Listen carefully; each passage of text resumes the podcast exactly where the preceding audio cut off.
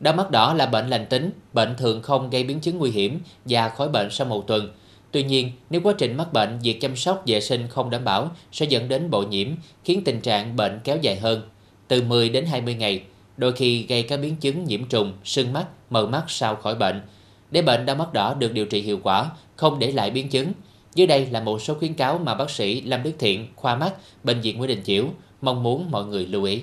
À, đối với bệnh đau mắt đỏ, nếu mà mình điều trị mà tại vì bệnh là do virus gây ra thì các điều trị hiện tại là điều trị hỗ trợ với điều trị phòng ngừa bội nhiễm trên cái bệnh do đó virus gây ra. Nếu mà chúng ta có cái sự mà vệ sinh sạch sẽ phòng ngừa mà nó ổn thì bệnh cũng có thể tự giới hạn hết đối với các thể bệnh nhẹ và không có bội nhiễm. Nhưng mà khi mà chúng ta tự mua thuốc hoặc là điều trị không có hiệu quả thì có thể là các cái triệu chứng nó rầm rộ nó sưng nhiều hơn bệnh nhân bé hoặc là trẻ nhỏ không thể mở mắt được. Và khi mà không thể mở mắt được chúng ta không thể đánh giá được cái tình trạng bệnh phía trong.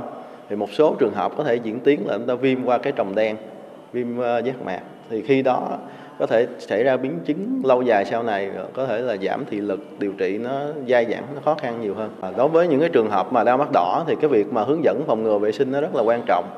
Nhất là đối với trẻ nhỏ thì hầu hết tất cả các trường hợp đến khám thì ờ, tôi đều dặn uh, kêu người nhà. Tại vì mình hướng dẫn cụ thể là đối với cái người nhà mà trực tiếp ba mẹ rồi kia ở với trẻ nhỏ là hoặc là ba mẹ bị hoặc là trẻ nhỏ bị thì không dùng chung khăn tránh cái tiếp xúc trực tiếp giống như tay mặt tay chân rồi kia. Nhìn nó thì nó không có lây nhưng mà cái việc tiếp xúc trực tiếp nhiều khi mình đâu có biết được. Mình chạm rồi mình trúng những cái dịch tiết như là dịch ghèn nước mắt rồi kia vô tình mình chạm lên người mình lên mắt rồi kia, nó sẽ lây.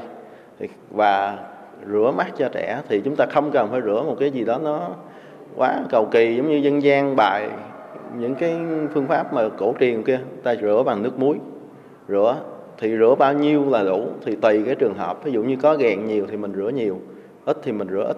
Một ngày mình rửa khoảng hai ba lần, chia ra trong ngày. Mình, mục đích của mình đó là rửa sạch ghèn cho cái mắt dễ chịu đó thứ hai là khi mà mắt nó sạch gàng vậy chúng ta nhỏ thuốc nó sẽ hiệu quả hơn. Cho nên cái việc mà chúng ta phòng ngừa, chúng ta giữ vệ sinh nó đóng vai trò quan trọng trong cái việc mà khống chế cái dịch bệnh đau mắt đỏ hiện tại.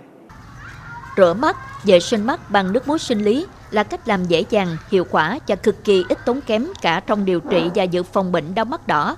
Vì thế mong rằng mỗi người sẽ thực hiện thường xuyên khuyến cáo này của thầy thuốc để hạn chế nguy cơ lây nhiễm bệnh, chung tay cùng với ngành y tế khống chế kiểm soát dịch đau mắt đỏ.